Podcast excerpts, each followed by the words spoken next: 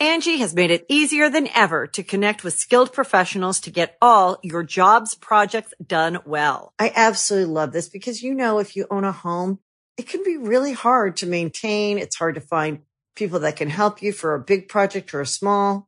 Well, whether it's in everyday maintenance and repairs or making dream projects a reality, it can be hard just to know where to start. But now all you need to do is Angi that and find a skilled local pro who will deliver the quality and expertise you need. Angi has over 20 years of home service experience and they've combined it with new tools to simplify the whole process. Bring them your project online or with the Angi app, answer a few questions and Angi can handle the rest from start to finish or help you compare quotes from multiple pros and connect instantly, which means you can take care of just about any home project in just a few taps.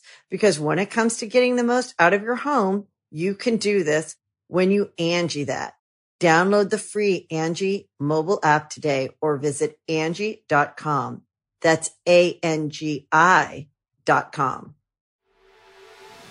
Greetings, humans. You have entered the command zone, your destination for all aspects of Elder Dragon Highlander. Enjoy your stay.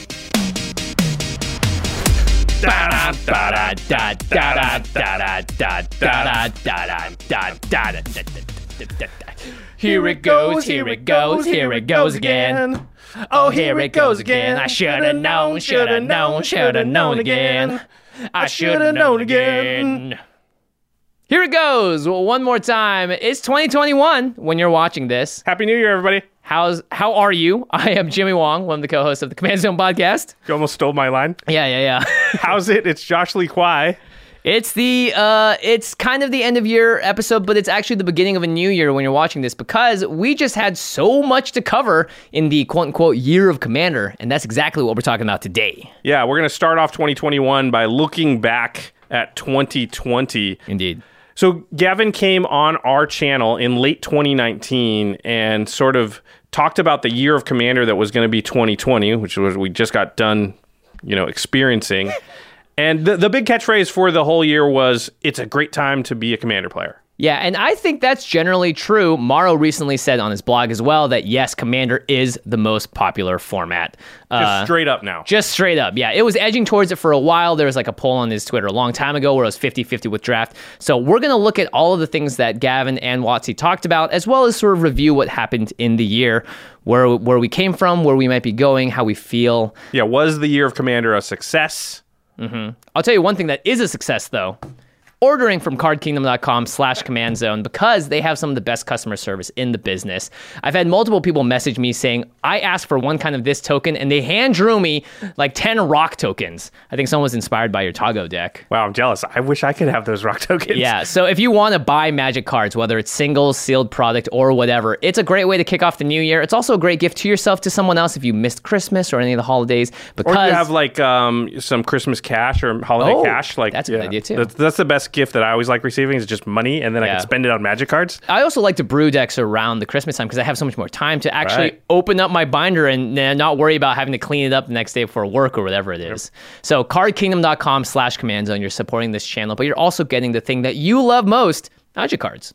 Uh, Kaldheim also right on the horizon. Oh. If you can't pre-order it yet, which I think you maybe can, but even if not, it'll be very very soon. So keep your eyes out for it. It looks pretty sweet. Yeah. Speaking of which, Ultra Pro is our other sponsor. They make all the stuff that protects your Magic cards. So Mm-hmm. we're talking playmats, deck boxes, sleeves, and they also always have the license for the actual magic art so you can theme your decks out to like i'm sure the kaldheim stuff is coming out uh, with Ultra Pro, meaning that if you have a certain legendary creature you want to build around, there's a good chance that they make a playmat that has that legendary creature on it. That they have sleeves, Mm-hmm. deck boxes with that legendary creature on it. And now they have all these alternate arts and showcase arts in the frames as well. And what they've done with the Kaldheim frames is really cool. So Yeah, you're gonna that see some Viking of frame Yeah, it looks looks like hand etched and stuff. Yeah. So you're gonna see some of that on playmats as well. And Ultra Pro, the only place to get it.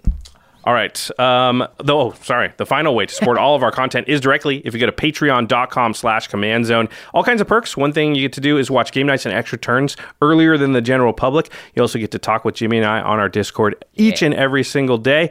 And of course, uh, one of the coolest perks is that we select one random patron every single episode. And this episode is dedicated to Hayden Steele. Hayden. Wow. Cool name, and you rock. Yeah, it's kind of Kaldheim flavor. Yeah. Yeah. Very nice. All right, let's move into the main topic here, which is how good was the year of Commander? Pretty good, but there's a lot to discuss because boy, oh boy, this is a hefty outline today. Yeah. So again, Gavin visited our set last year. You guys are more than welcome to watch that video and see what we talked about and then compare it to what happened this year. But watch this video first. Uh, he also released an article alongside our video, and we're going to start there because he wrote down three key learnings that Wizards of the Coast was focused on, and we're paraphrasing some of the notes from the article. This is stuff he wrote in late 2019, right? Yeah, yeah. 2019 actually on uh, October 30th. So the first thing was there is a huge appetite for Commander. The first official Commander product came out in 2011, and now Commander is now confirmed. At the time, I think there's still a little like, oh, maybe it is, maybe it isn't. The most popular format in Magic, and there used to be more sparse products for players. There was the Commander Anthology, Battle Bond, and Conspiracy were kind of flavored towards Commander players. Um, so the plan for this next year for 2020, which we just had, was to create more products and things for all kinds of Commander players. Uh, the second point was that players need reprints. So even in late 2019, they were saying the format of Commander is growing, reprints are needed. Uh, even cards that have been reprinted recently. Yep, they made might a need point to be- say that, yeah. yeah, might need to be reprinted again. Uh, you need access to the staples for a deck, so more Commander focused products means more opportunities to reprint these cards. And then we have in quotes here, I think many of you will be happy with the reprints coming throughout 2020. So this is something they said in late 2019. We're going to find out later if, if that uh, Right. promise was fulfilled, right? And Gavin even said, I look forward to seeing this quoted on the internet later. So he knew. Uh, and the last point that he made is that people are learning through Commander. And Gavin said that many players are coming into Magic through Commander or picking up Commander early, sort of in their Magic careers. And, you know, everyone realizes that Commander might not be the ideal way to learn Magic. Four players, 100 card decks, singleton format, a lot to process. Huge card pool. Yeah. But many players are still doing it that way because they want to do what their friends are doing. And as the most popular format, there's a high likelihood that your friends are playing Commander. So they wanted to make a landing pad for Commander players as well. Yeah, it doesn't matter if it's the best way or not. If that's what people are doing, then you should try and like make it at least yeah, at least work for them. Um, okay, so we're going to be covering these points across the episode today, but it's good to know what Watsy and Gavin identified sort of as you put the North Star guiding Yeah. points for commander design needs uh, for 2020. All right, so let's dive into what actually happened this year. And oh boy, it's a lot. Last year. Last year, sorry. And we're not even covering everything, by the way. We're covering everything I think that is most sort of pertinent to Commander players. And we'll go through in chronological order very quickly here. Okay. So, I'm assuming that our editors will create some sort of graphic on screen that keeps track of all the stuff we're about to say because we're going to go through all the products, not all, but the major products that were released last year. Mm-hmm. It's easy to forget, but we started the year with Theros Beyond Death. That came out on January 24th. Yep. This was a regular set and more similar to the old style of set in that there were no commander decks tied to this set. Yep. Uh, and so, yeah, we had the game night spread at the beginning of the year. Got Uh, Crim and, of, uh, yeah, it's Crim and uh, Ashland. Ashland, right? And it, it- there were a lot of cards for there in Commander, and they were great for Commander, but it wasn't sort of like I think the year of Commander it hadn't really like officially begun yet. I think. Right. Um, the second big product to come out, and this is one that we'll talk a lot about today, is the Mystery Booster product. Originally, this was a uh, a product that was only available in conventions, and there was a special convention edition. But in March, they released it as a retail edition with reprints across Magic's history, going as far back as Mirage, supplemental sets, and there were 1,694 cards of equal rarity. So, 1700 cards. 1700 card set um, but you could get these booster boxes i think they're still uh, easy to get now so it's definitely a product that they were hoping to introduce a lot of reprints to the format i think Yeah, we've called it the greatest Pygow magic magic product. yeah or chaos drafting would be amazing with it Yeah, too that's really what it was supposed to be. It was supposed to be chaos drafting uh, dot set. Yeah. Dot deck dot set. That works. All right. The third major project to come out last year was the Ikoria set. This was on April 17th. Again, a regular set, but it was the first time we ever had commander decks, commander precons come out and be tied to a specific standard legal set. So Ikoria was the monster mutate mm-hmm. set. and not just regular commander decks this was the commander 2020 release normally it happens in like august or even december or even in years past now it's happening as early as april and instead of four decks this year they made five there They went back to five, right? Yeah, went five back to for a while. Oh, you're went right, to right, Four right. for a while, then went back to five now. Uh, 71 total new cards, and one deck was directly tied to the set, which was like the Mutate uh, Otrimi deck. Yeah, and the Kathril deck too, right? Yeah, 'cause of the ability counters. Ability counters. So there was a couple, yeah. So Yeah. Ikoria Commander, which came out at the same time as Ikoria, but was really what we referred to as the C20, the Mm-hmm. Commander 20 product. Because before we'd have like C19, C18, C17. Yep. Um, That also had Gavi Nest Warden, Jirina Kudro. So it, it was three colors and had a lot of interesting cards in there. Um, but, you know, kind of took me by surprise. It was so early in the year to start thinking about the big commander release. And it was interesting to be dealing with Commander release at the same time another set's com- coming out, right? Yeah. We're always used to having the Commander product come out and be its own thing and have its own time period that you're discussing it. Some breathing room, maybe? We'll go into this a little bit more. Yeah. Uh, let's keep going down the calendar here. So the next product was kind of the fifth major product that came out in 2020, which was Core Set 2021 Like a- M21. It's like a car. It always comes out a year early. yeah, I think they name it that way because of big box retailers like Walmart and Target, and they don't want to keep things on their shelf that have the previous year. Oh, that's, That's what I've always heard. So they always name it one year ahead. Uh, this came out on July 3rd. Again, it was more like a regular core set that we're used to in the past. No commander decks were tied to this set. Yep. Uh, thank goodness. Yeah. The next thing to come out was Jumpstart on July 17th, and this was a new format. This was a new way to play. It was aimed at players to just get into Magic really quickly. You know, we've had heard of pie down Magic or sort of like you know booster, you know, flip cards and see what CMC wins. But Jumpstart had these cool packs that you would take two of them randomly, shuffle them together, and then you would make a 40 card deck, and then boom, you could immediately play with your friends. So Yeah, pretty cool idea. Um, Jumpstart was beleaguered by like production issues. Pandemic was in full swing at this point, so Yes. they ran into a bunch of issues with that. Uh, did get to, I got to play it a little bit on Arena, which ended up being Oh, quite a cool. bit of fun. Um, yeah, there was brand new cards in this though. It was mostly reprints, but there were a few brand new cards, notably a bunch of legendary creatures. Yeah. Um, but again, this set was hard to get a hold of, and they had production issues. So to this day, it's actually Still. kind of hard to find the cards from that from Jumpstart. Mm-hmm. Uh, we keep saying this, but I still think it's true. Uh, I hope they reprint this the whole thing again, so that more cards get out into the wild. I hope they do that for Commander Legends too, to be honest. I would like to have this year back so I can play it in person with people. Uh, the next big major release was Double Masters. This was on August 7th. And this was similar to Master sets in the past. It was a draft set um, entirely of reprints, but this was a set where each booster pack included two rares, yeah, or mythics.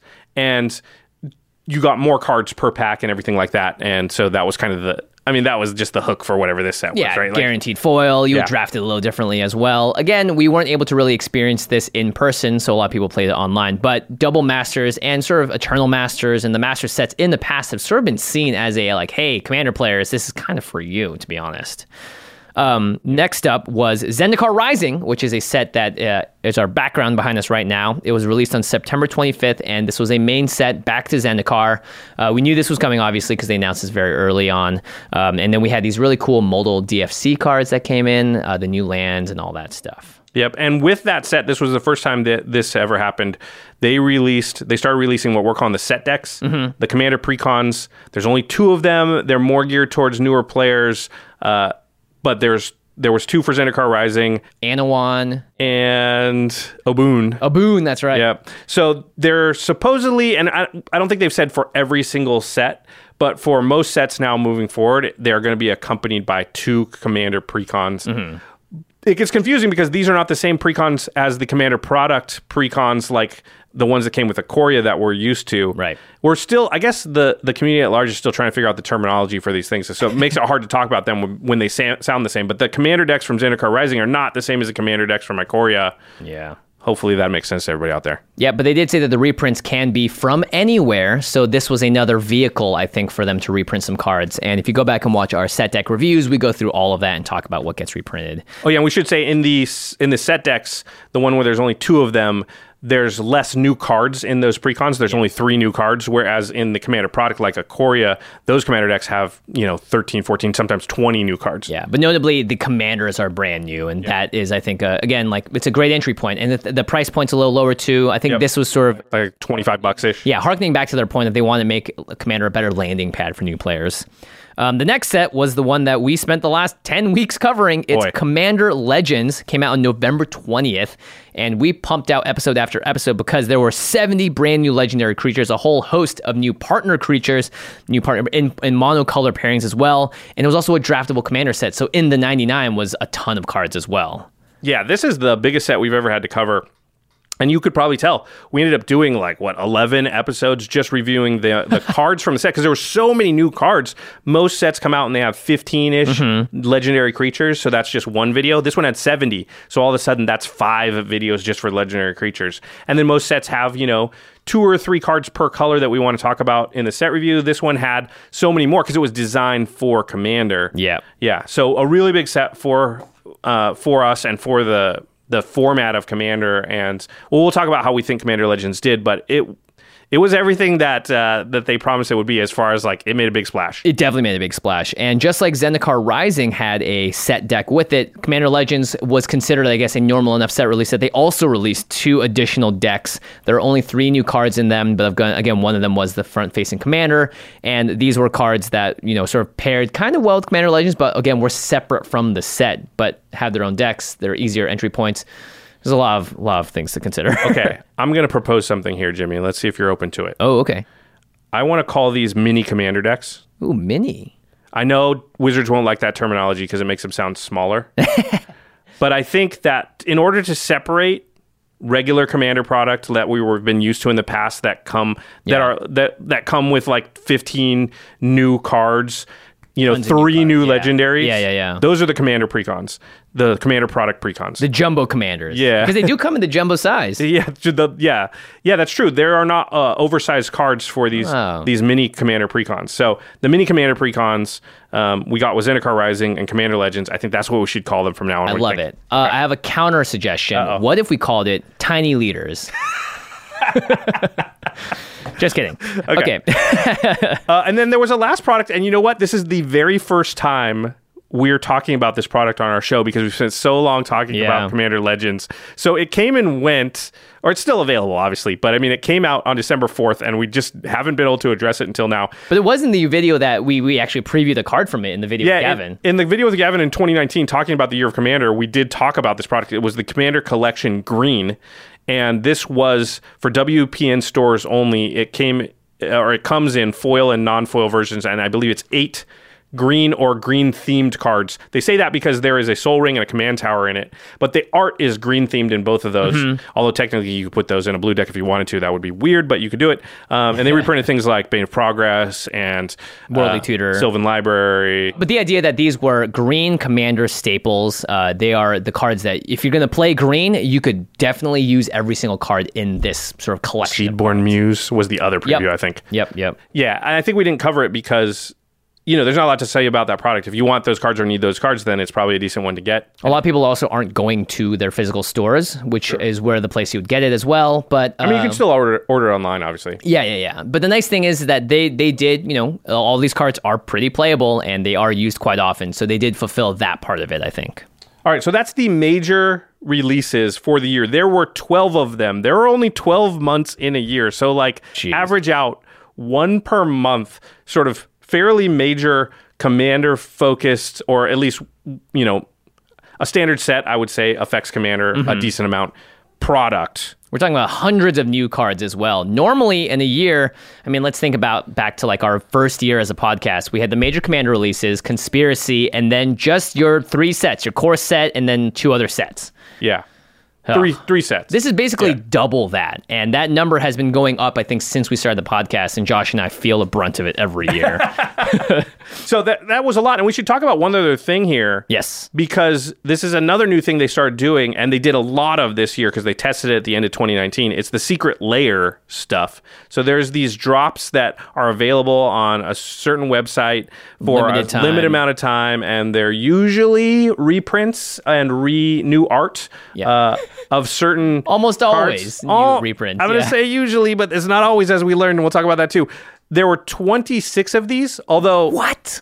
Although there were actually 27 if you count the Ultimate Edition, which was the Fetchland one, but that one went only into stores. Yeah, and was kind of a joke, all things considered, in terms of value and all that. Right. But yeah, 26 Secret Lairs. There's 52 weeks in a year, so that's one every other week if you average it out. Right. Uh, they came out with like five right at the end, all at once, so that kind of bumped the average, I think. But still, Yeah, definitely. um, I guess Jimmy, we're going to discuss how the year went. Do you want to start with Secret Lairs? Like, Yeah. what do you think about Secret Lairs in general? Obviously, we'll cover the Walking Dead thing very quickly on its Yeah, own. So let's let's let's let's put that aside for now. But just the idea of Secret Lairs and Secret Lairs, you know, as executed. What do you think? I think the number one issue that a lot of players have identified, and people like Professor speak to this as well, is that this does kind of affect the local game store quite a bit because Wizards is essentially saying that, hey, look, we're selling what is akin to singles in a lot of ways, but they just come in these packages and they're special foiled or blinged out versions of those cards. Um, I'm someone that sort of analyzes and watches the market. Every single one of these Secret Lairs, the card values of all of them, they'll sell for much more than they actually cost. So these are clearly highly sought after. They're clearly collectible. Wait, and- wait. You mean the the card singles once you have them will sell for more than you paid for the Secret Yeah, Layer? so let's say you paid thirty dollars for a Secret Lair. You try and sell, you buy it, you sell all the cards individually. You're going to get more than those thirty dollars if you sell it for the price Right. that they're going for. So every single one of those cards gain value, and I think that is something that's actually really interesting because it means that these have value. They're not just sort of things that you can ignore because they're also limited sale. Um, players would definitely want to get their hands on them, and I personally. I like them. I like the cards. I think the art's really cool. I think it's a cool way to get new arts on some classic commander cards. It's a fun time to also see some joke cards get in there too and joke art and stuff. They had like a Year of the Rat uh, Yeah. themed one that was really neat.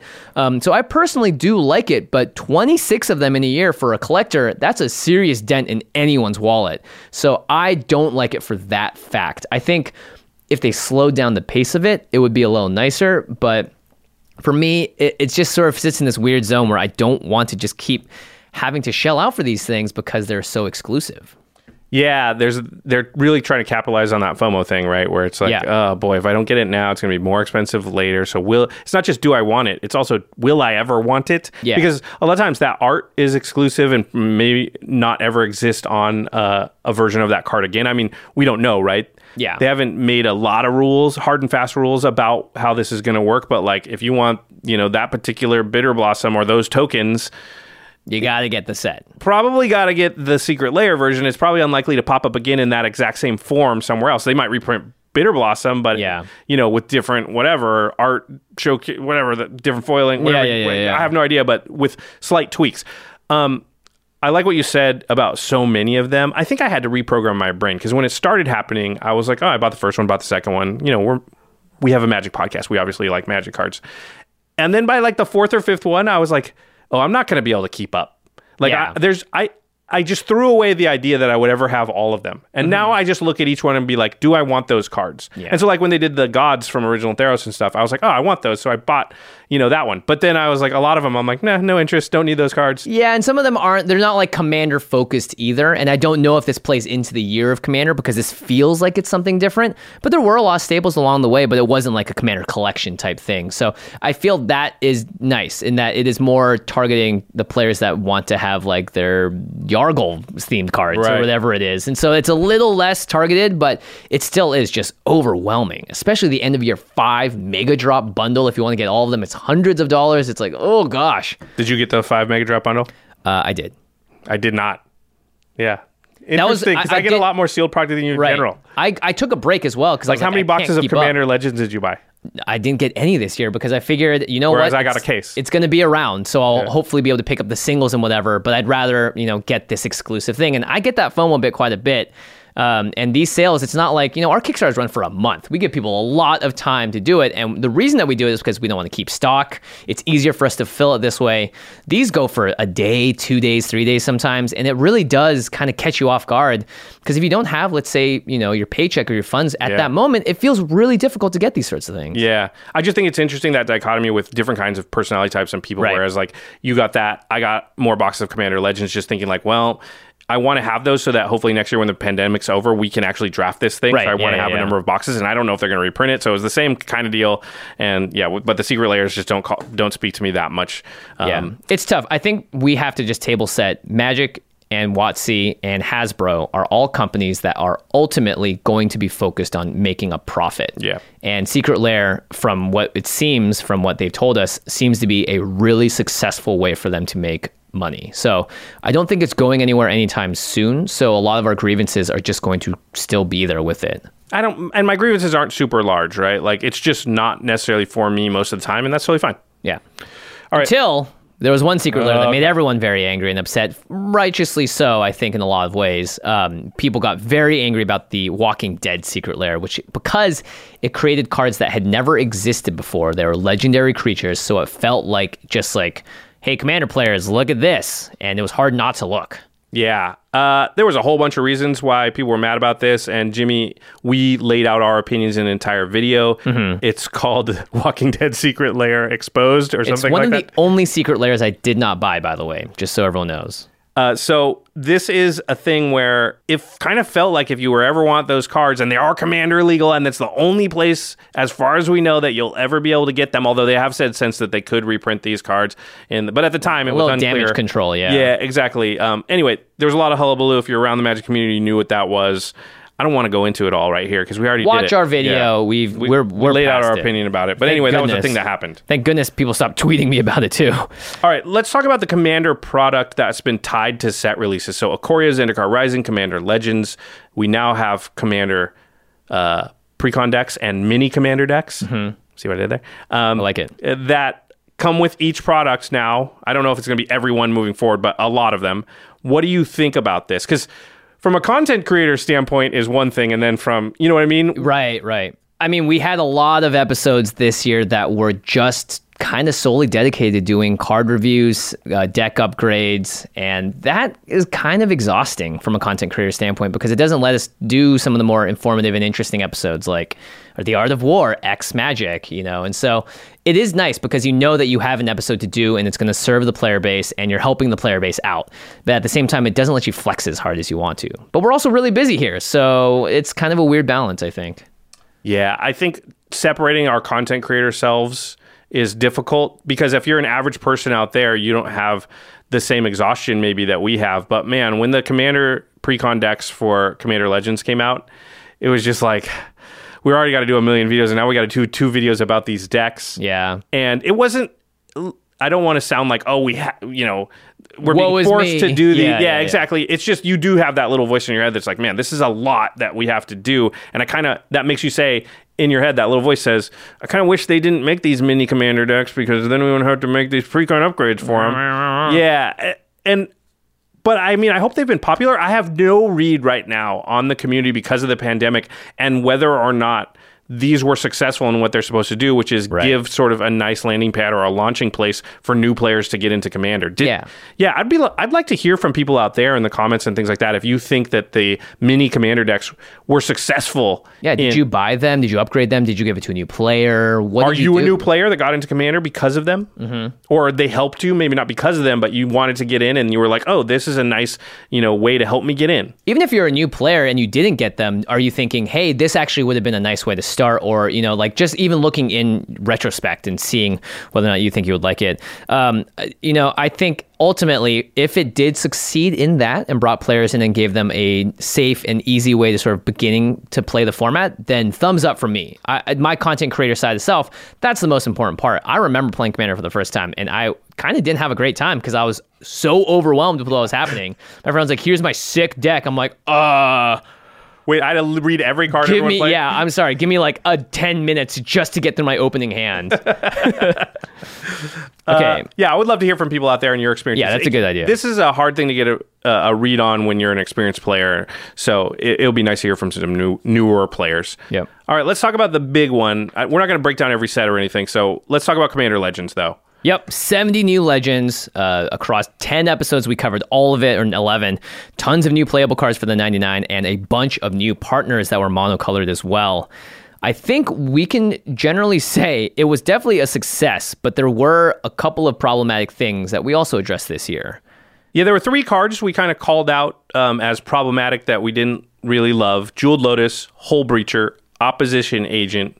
I think we both can agree that we don't think those are the healthiest for the format. We don't like the design on those. We kind of wish those didn't exist. But that's actually pretty good when you think about it, right? If at the start of the year I had said they're going to come out with a set, it's designed around a commander, it has 70 new legends, it's all about drafting commander, all those cards are supposed to be, you know, there's a bunch of new cards that are going to be good, you know, designed for the format.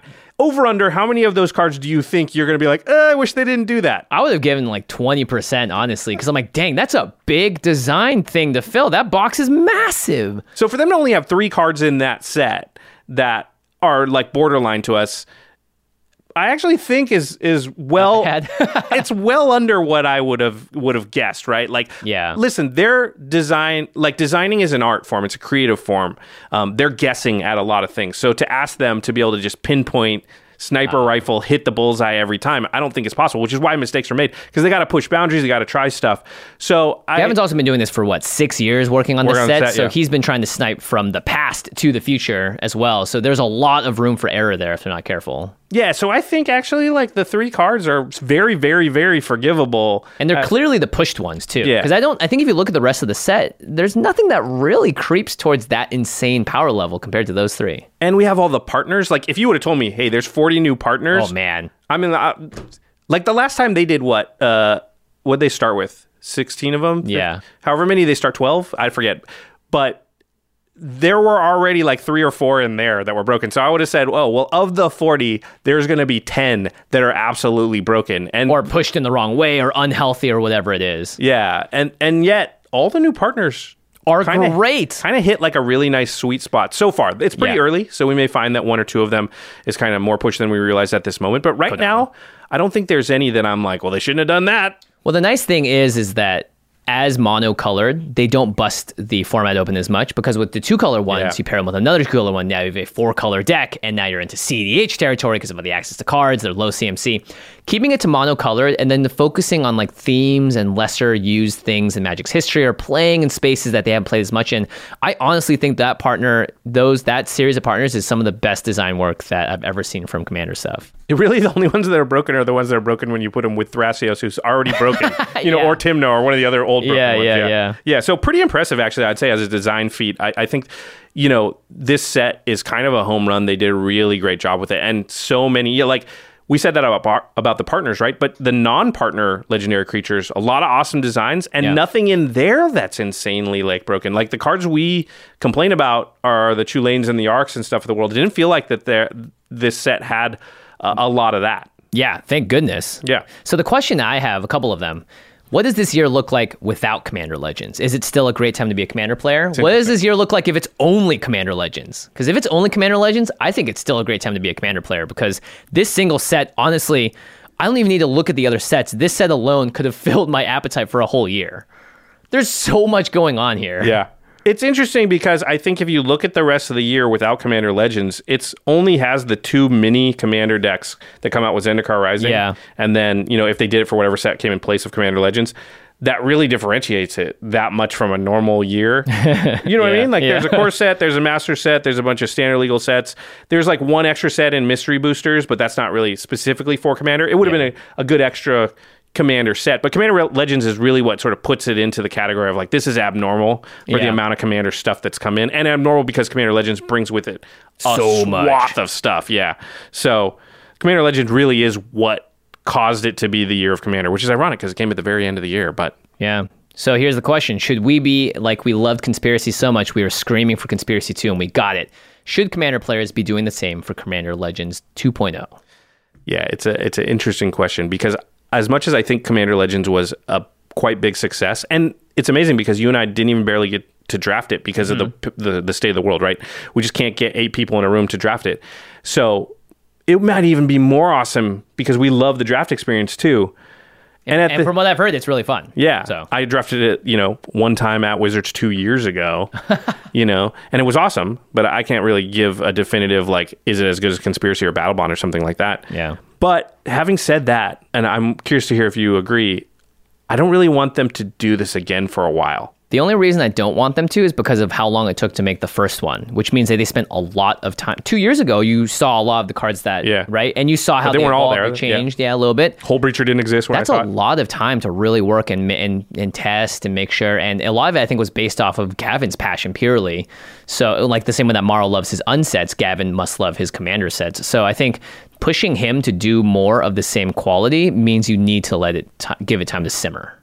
Yeah, we talk about this in Hollywood a lot. How like the second uh, movie or the second season of a successful show is almost always not as good as the original because you got to realize they have usually 12 15 years of working to just get somebody to give them the money to Yeah. make the first movie or And the they've been first thinking about season they've been thinking about it forever then it's successful and they're like that show was so successful you need to make season 2 and also it needs to come out next fall go And it's like, okay, yeah, the, the person's not necessarily a genius that created it. They just spent a long, long time thinking about it, and Yeah. now they have three months To before they got the magic. Yeah, to do it again, and usually that's not sufficient. So I Same like, goes for like bands and music and stuff too. yeah.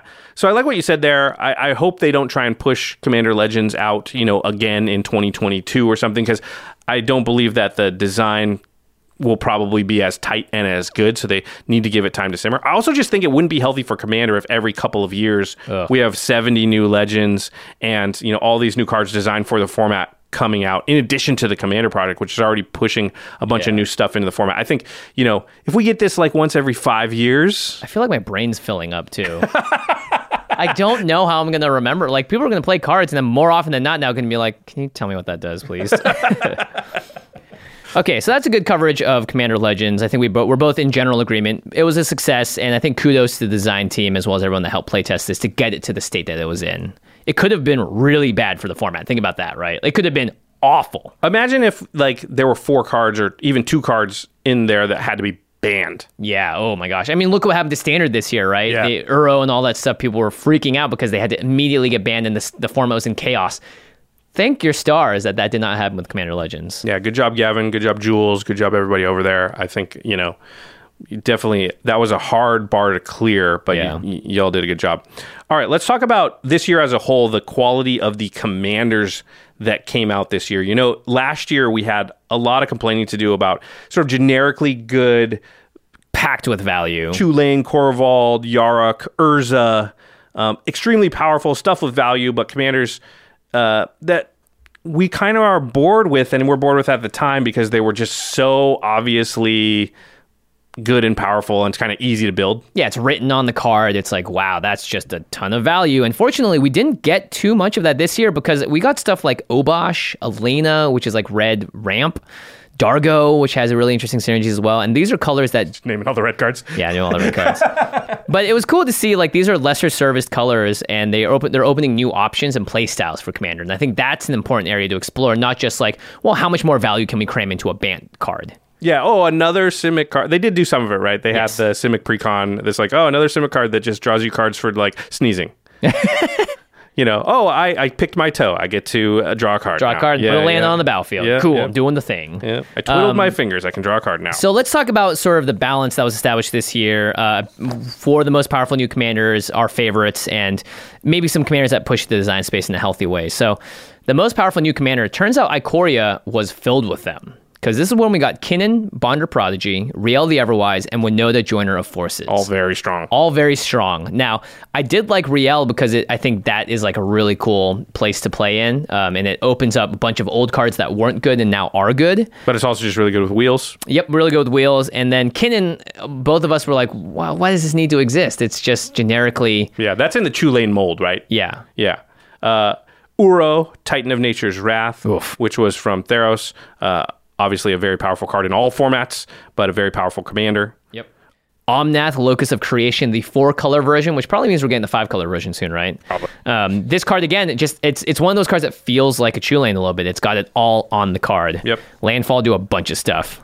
You put Muxus, Goblin Grandee. I got to admit, I haven't seen this deck in action. Is it very, very powerful? Yeah, so I'm actually putting it on here not because of Commander so much, because I know it will be good in Commander because there's lots right now you have access to your mana crypts and so many other cards. But in Historic, the Muxus deck just absolutely wipes the table with people. Really? Yeah, it can turn three or four, just kill someone, instant single hit. So Muxus has a really powerful ability, and there's so many Goblin cards that can enable it. I think it is just one of the more powerful ways to build a Goblin deck. Uh, Amareth, the Lustrous from Commander Legends. We talked about Kodama of the East Tree. We talked about a bunch of combos when we did the set review Yeah. for that. So, most powerful commander, I'm just going to run down the list here and then we can say what we think actually is the most powerful commander from this year. It's Kinnan, Bonder Prodigy, Rielle the Everwise, Winota, Joiner of Forces, Uro, Titan of Nature's Wrath, Omnath, Locus of Creation, Muxus, Goblin Grandee, Amareth, the Lustrous, and Kodama of the East Tree. Jimmy, do you know which you think is the most powerful? Uh, I kind of want to say Rielle because it has so much play, and there's so many blue red decks that are already doing what Rielle does, and she just powers it up super hard. And I think both of those colors are pretty viable in Commander these days. Otherwise, I would just say I don't know any of the Simic ones. yeah, Kinnan is who I'm, I'm going to say just because that deck can go off super fast, super early because it gets so much mana so fast. Yeah. Yeah. Um, Doesn't surprise me that blue's in both of them, and that the probably the more powerful one is the one with green. all right. Let's talk about our favorite new commanders, though, because that often doesn't line up with what is the most powerful. In fact, we made a list here, and none of the most powerful commanders that we just talked about are on this list. Because we built those decks.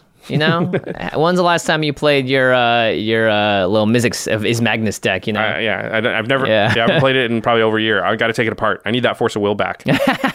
um, so our favorite new commanders, I put two on the list: Obeka, Brute Chronologist, Yeah. and Obosh, the Preypiercer. Those were my two favorite decks that I built this year. this is the year that Josh Lee Kwai, I think, transformed into a red player. To be honest, I tried a lot of, yeah, a lot of Rakdos for Yeah, sure. a lot of Rakdos. I mean, that was kind of like me the year before. I've done a lot of Rakdos as well. Um, yeah, I love both those cards. Obeka's got great design, being able to end the turn. If anyone's seen the extra turns, Josh has one or two turns in that game that are just like, I guess more than that because you're taking extra turns at the same right time. for, So was- for only two mana. yeah, really fun to see. Uh, I put down three. One is Sakashima of a Thousand Faces, uh, and then I also put down Ghen Arcanum Weaver, and then Pako and Haldan, the pairing uh, Mm. where you play fetch. I would say Pako and Haldan is a very powerful combo too. I think in CEH Yeah. that's doing some stuff. So Yeah, it's really fun. you did a budget version though. Yeah, I did the budget version, and that's why I really like the deck too. Is you get to play with other people's stuff. People don't always love that, but when you're playing cards that are like fifty cents or ten cents, and you're beating people with their decks, it feels great. It's hard to complain that your deck's too powerful if it's using my cards Yeah, against me. yeah. Because like if I can't defeat the own, the cards in my own deck, then it's my own deck that's too powerful, right? Maybe, yeah. Maybe. Um, and then I really like Ghen Arcanum Weaver because it gives Mardu an option that isn't just beat face. Because you know with Jirina Kudro, it's like, hey, do you want to attack? And it's like, no. So Ghen kind of gets around that, which is cool. Uh, and then there were a bunch of commanders from Jumpstart that we haven't talked about at all yet. Commanders that push the design space, you know, in an interesting way. You put it in a healthy way. Yeah, I think that's the, the important thing here because I, the cards we talked about before, you know, your Muldrothas and all those like just value packed engine cards. Korvold makes you take a 20 minute turn. Right. These aren't cards that necessarily do that. These are cards that open up new places to play in. And I put Bruvac the Grandiloquent. I know people are be like, what? Mill pushes the format in a healthy way? I'd say yes, because Mill hasn't been like a really viable thing in Commander. And it's it's its own double edged sword. If you mill someone out that is a dredge deck or has a lot of graveyard synergies, you're Or has a in- couple you're- Eldrazi. yeah, you're in danger. But it's cool that they made a commander and they changed the keyword as well to say mill now. yeah, that is cool. I liked Inniaz, the Gale Force too because it's kind of got this cool like switching creatures and passing stuff around the table. It forces interactivity. Um, so I thought Jumpstart had a lot of interesting things in there. Emiel the Blessed was another. It's a white green flicker deck too, and I think that sort of stuff. It has cool value in it. You can do cool things in Magic, and it isn't just like. Ugh, here he goes. He's got 60 lands on the table, and well, Right. not 60. He's got every land on the table. He's drawing so many cards. We can't keep up with the value engine. Yeah, if I if I couldn't kill that commander when I hit the table the very first time, this I had no chance to stop it. Yeah. Uh, all right. So, well, I mean, in theory, I like all that thing, those things you said, but I never really got to see many jumpstart cards in Nope. the wild That's because the- that's- nobody has it. Aye, there's the rub. yeah. okay. Overall, though, what did we think about the new commanders? The way they designed, you know, the stuff that we could put in our command zone this year, or sorry, last year, 2020. One thumbs up? No. Let's give them two thumbs up. I think they did a really good job this year, and they hit a pretty nice sweet spot. I mean, last Yeah. year was kind of like not great. Let's be honest. It's like, please, less powerful, please. please less easy too like yeah put us in some push us in some directions that we haven't been in before stop making cards that say like hey every time you play a land do Yeah. everything you know like that every time you play a creature do everything because it's just too easy Yeah. i get it new players may like that but it just it just when they're that powerful it, it kind of feels boring because how can my crazy contraption that's trying to play you know trying to like control the order of the attacking Mm-hmm. in the game like really keep up with that I think my only real complaint is that Boros, they just kind of shoehorned it into, uh, Yeah. You love equipment, don't you? Well, now you can attack and draw some cards with it now. It's like, but I have to play equipment, and that's like 10, 13 cards in my deck. yeah and somebody just one removal spell my whole game's over yeah, it slows me down quite a bit. Uh, all right. We are going to take a quick break to hear a message from our sponsors. But when we come back, we are going to talk about one of the biggest subjects every year that people are talking about, and that is reprints. How were the reprints in 2020? Did they give us what they promised? We're going to find out in just a minute. Angi has made it easier than ever to connect with skilled professionals to get all your jobs projects done well. I absolutely love this because, you know, if you own a home, it can be really hard to maintain. It's hard to find people that can help you for a big project or a small. Well, whether it's in everyday maintenance and repairs or making dream projects a reality, it can be hard just to know where to start. But now all you need to do is Angi that and find a skilled local pro who will deliver the quality and expertise you need.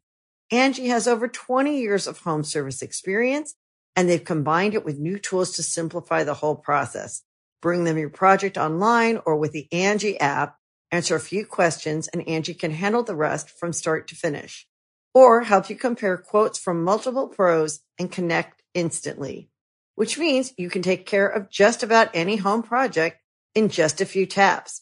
Because when it comes to getting the most out of your home, you can do this when you Angi that. Download the free Angi mobile app today or visit Angi.com. That's A-N-G-I dot com. Another day is here and you're ready for it. What to wear? Check. Breakfast, lunch, and dinner? Check. Planning for what's next and how to save for it? That's where Bank of America can help. For your financial to-dos, Bank of America has experts ready to help get you closer to your goals. Get started at one of our local financial centers or 24-7 in our mobile banking app. Find a location near you at bankofamerica.com slash talk to us. What would you like the power to do? Mobile banking requires downloading the app and is only available for select devices. Message and data rates may apply. Bank of America and a member FDIC. When you need mealtime inspiration, it's worth shopping Kroger, where you'll find over 30,000 mouthwatering choices that excite your inner foodie. And no matter what tasty choice you make, you'll enjoy our everyday low prices, plus extra ways to save, like digital coupons worth over $600 each week. You can also save up to $1 off per gallon at the pump with fuel points. More savings and more inspiring flavors make shopping Kroger worth it every time. Kroger, fresh for everyone. Fuel restrictions apply. All right, we are back. It is the Commander uh, 2021 retrospective year in review. Was the year of Commander good or not? We got to work on our names. yeah, it might not be the most clickbait time we've ever made. Um, so this is the big one: reprints. This is always something that's on players' minds. It was one of the big three points that Gavin made in his sort of introduction to the year of Commander. Uh, Josh is trying to find the paper. I threw it really far away. I can I got see it the over quote. there. I got okay, the quote. Perfect. Perfect. So here it is. I think many of you will be happy with the reprints coming throughout 2020. That's a mm. direct quote from Gavin in his article. Okay. So let's find out were we happy with the reprints in 2020? Yep, players need reprints. Do we hit that mark? So let's start off with the biggest reprints of the year. However, caveat. We're going to be excluding the mystery booster from this. It was a 1700 card set. Uh, Jumpstart just because of sheer unavailability, and any like masterpiece or expedition or box toppers. Um, because one, those don't really change the prices, and for mystery booster, we're going to cover that actually much more in depth in a second. I don't think it's fair for them to be like, yeah, we reprinted the fetch lands as masterpieces. yeah, that's not really what we're talking about Yeah, when we ask yeah, for a yeah. reprint of the fetch lands. so, okay, uh, some big ones. You want to go down the list? Yeah. First up, Vampiric Tutor. Obviously, Always spendy. anytime there's a tutor card, especially if it's instant speed, uh, very, very powerful. And one mana too. Jeez. Three visits, which you pointed out was one of the most expensive non-reserve list cards Yep. in existence before this reprint. Yeah, it was in the hundreds. Now it is an uncommon in a big set, so thank goodness. Uh, I don't know if green needs another ramp card, but at least it's available now for people to use. Yep. Uh, Mana Drain was the next one, a very expensive counterspell. Yep. Um, Ugin, the Spirit Dragon, reprinted in M21. Yep. Just a huge monster, eight mana, wonderful board wipe, just solid card. One of the best planeswalkers in the format. Grim Grim Tutor was also an M21. This was a card that was just impossible to get a hold of. Similar to Three Visits in a lot of ways. Yeah. Uh, Arcane Signet. So at, it's easy to forget, but at the end of 2019, Arcane Signet was still pretty expensive because they'd only really put it in the brawl decks, and like and people were mad about that. This year they were like, "Listen, we're just gonna put Arcane Signet in everything." Yep. And now it's definitely down to a much lower price point. Do you remember when that card was like 15 bucks? Yeah, unfortunately. Um, and I know that, you know, being a mono red player, you need as many of those two mana rocks as possible. And now you're looking at these $15 cards, you're like, darn. But fortunately, they reprinted it like three, four, five times this year. It was in all of the precons, Yep. all of the mini commander decks. I got you. uh, as well as commander legends. Uh, Azusa, Lost But Seeking, was reprinted this year. Yeah, very nice. Um, Scroll Rack was reprinted, and This was up to like 70 bucks or I think they could reprint this card all the time, please. It's just a great card. I don't think it takes that much time off the table, and it's starting to become really relevant with a lot of commanders and stuff out there too. Uh, Commander Legends also had Rings of Brighthearth and Yep. Staff of Domination. A JLK favorite. Yep. Uh, and then Double Masters, we're going to put in its own category here because remember, Double Masters packs were expensive. It was like $10 for the pack or something. Because Yeah. you got two rares and their master sets are always more spendy. Uh, but these still are cards that were reprinted in pretty high numbers because there was a decent amount of Double Masters out there. So Mana Crypt was printed in Double Masters. It was also printed in Mystery Boosters. We're going to address that in a second. Force of Will, uh, one of the most powerful uh, counterspells in Legacy as well as our format. Sword of Feast and Famine. The best card sword. that can legitimately go in almost any commander deck. Yeah, no kidding. And then Doubling Season, uh, another really spendy card, but just a staple for any of those go big uh, Planeswalker decks or counter decks. And there were a number of reprints that were sort of a little bit lower down, like Idyllic Tutor and things like that. There was a whole bunch throughout the year, but those are the major ones that came out last year, the really big ticket items. Okay. Those are the biggest reprints of the year. Not bad. A lot of cards here. Like three visits really surprised me. Grim Tutor surprised me as well. So it was cool to see that. I'm Uh, glad. our- besides the mystery booster stuff, which we're going to talk yeah, about in yeah, a minute. yeah, yeah, yeah. Okay. Let's talk about reprints we still need. Yeah. Reprints we did not get this year. And uh, keep in mind, Wizards, I'm assuming, is designing these like they've said two years sometimes in advance, so they may not have anticipated everything. But I'm pretty sure we talked about this first card starting on I don't know day three of our podcast. Vedalken Orrery did not get reprinted in 2020, which I think is a travesty. It's been expensive for a long time, and people always yell at me now when I mention it because they think that every time I mention it, it's like it's Going getting up. more expensive. I think it's listen. The card is not expensive because I'm talking about it. The card is expensive because it's good, and there aren't very many of them out there. Yeah, and yeah, we get it. Four mana, do nothing artifact. Not every play group is gonna balk at that, right? A lot of the more casual play groups, Falcon Ori ends up being a really powerful card. If it's not CEDH, Vedalken Orrery is awesome. If it is CDH, well, you know, all bets are off. Uh, Wayfarer's Bauble, another card that is really, really freaking important to any monocolor deck that doesn't have green in it because you just need more ways to ramp. Yep. Oh, dual color decks without green. Any Yeah. deck without green wants Wayfarer's Yeah, yeah, Bauble. yeah, yeah. that's a card that didn't get reprinted this year. Not really, not a real reprint. Uh, Cabal Coffers is getting to be an expensive card again. Uh, that's something that hasn't been reprinted or wasn't reprinted last year. Urborg, which goes along with Cabal Coffers. Yeah, and that was reprinted the year before, but it's just doubled in price, if not more. Uh, it's a really good land, obviously. Because if you think about it, any deck with black could think about running. I run in a lot of decks that have black Cabal Coffers, Urborg, and Expedition Map. Just that that package. Because you also have Demonic Tutor and maybe Vampiric Tutor, so you have multiple ways to find all those pieces. Yeah, and it's a great way to ramp, especially among the black decks. Uh, Parallel Lives kind of goes alongside uh, Anointed Procession, just more of these token doublers. Parallel Lives used to be a really, really cheap card, and then, you know, You realize Innistrad was nine years ago now. yeah, and so it's one of those situations where it just hasn't seen enough print runs, and now is just climbing up. Uh, Edgar Markov is a commander that is starting to edge up there in price. Probably needs a reprint. Yep. And I would say maybe the strongest of that. Uh, uh, Yeah, I think so. Yeah. sure. Uh, and then we have Mystic Remora, which is, you know, if we're not going to get Rhystic Study, that at least give us the Remora, please. Remora in a lot of ways can be better than Rhystic Study, especially in the more spiky play groups because it just costs less mana. Yeah. Um, Mirari's Wake is a card that got reprinted in a Commander product a couple years ago, but it's just the type of card that's just always climbing up over time, and now it's over twenty dollars again. They need to reprint that soon. The biggest one, Fetch Lands. Yeah. I get it. You don't want to put them in standard, but you just released a year of product with like 50 other things in it.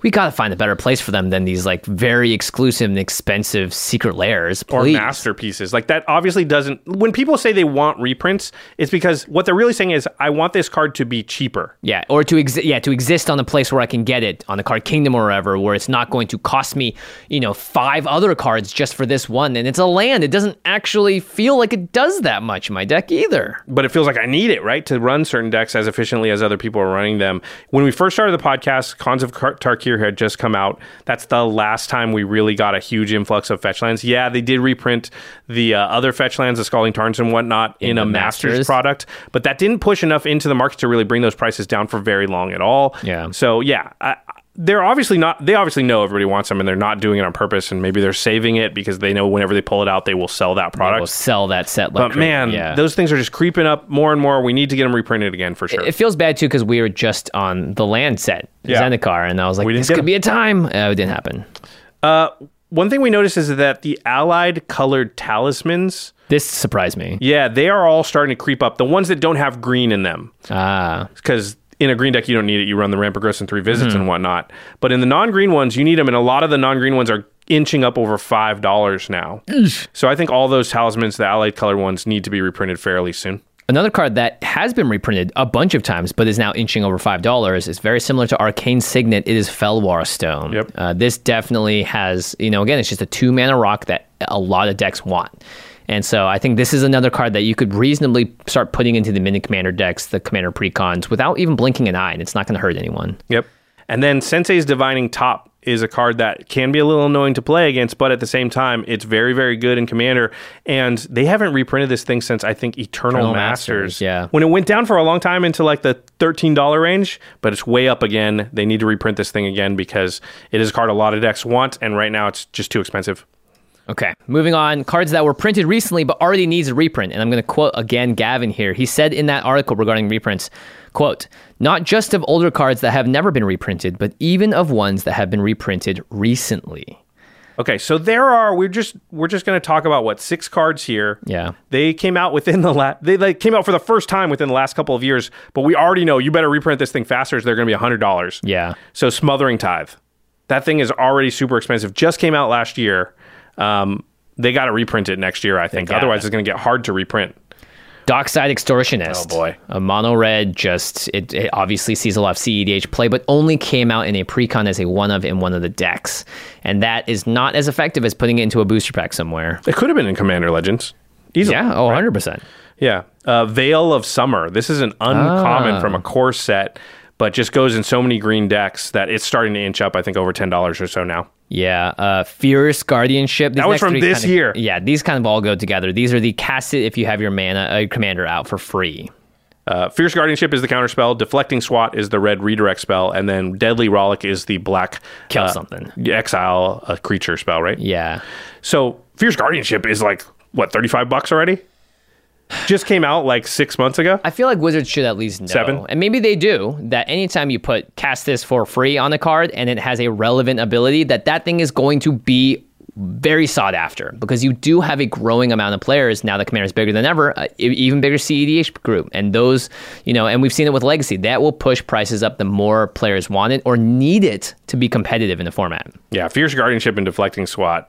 Those two specifically, they got to reprint those soon because Yeah. they're they got up to above twenty dollars so fast. Like it felt like the set came out and a month later those things were above twenty bucks. Speaking of commons, what is that? Was that uncommon? Uh, the pirate that gives you a treasure every time a creature dies.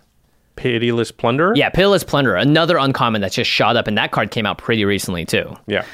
All right, let's talk about some cards that were technically reprinted in 2020, but are still in high demand and still need reprints. So, Rhystic Study and Teferi's Protection were quote unquote reprinted in the Mystery Booster product, and uh, Rhystic Study, I think actually both are in Jumpstart, Yeah, but the price on on them changed. I think Jumpstart is like the reprint in Jumpstart means nothing for any card that was Yeah. reprinted in Jumpstart for two reasons. One, not very much Jumpstart got made, but two, the Jumpstart reprints are kind of like smoke and mirrors.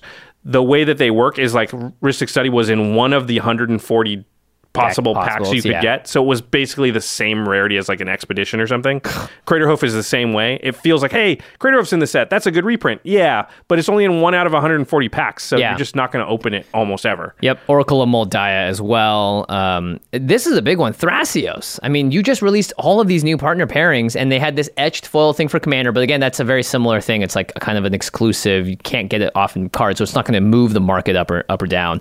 And then the other major partner commanders, Tymna and and Kana. Kana, all, all these cards are very very highly played. And I was just like so disappointed that how did they not find a way to reprint these with Commander Legends coming out? Yeah, with all, of the other new partners, they can suddenly go with them. Yeah, espe- especially Thrasios, I think is the most expensive because Thrasios is the one of those that even if it's not your commander, it goes in your deck. Yeah. if you're in blue green because it's just a, such a good payoff and and sort of a safety valve for if I have a ton of mana and nothing else to do. Yep.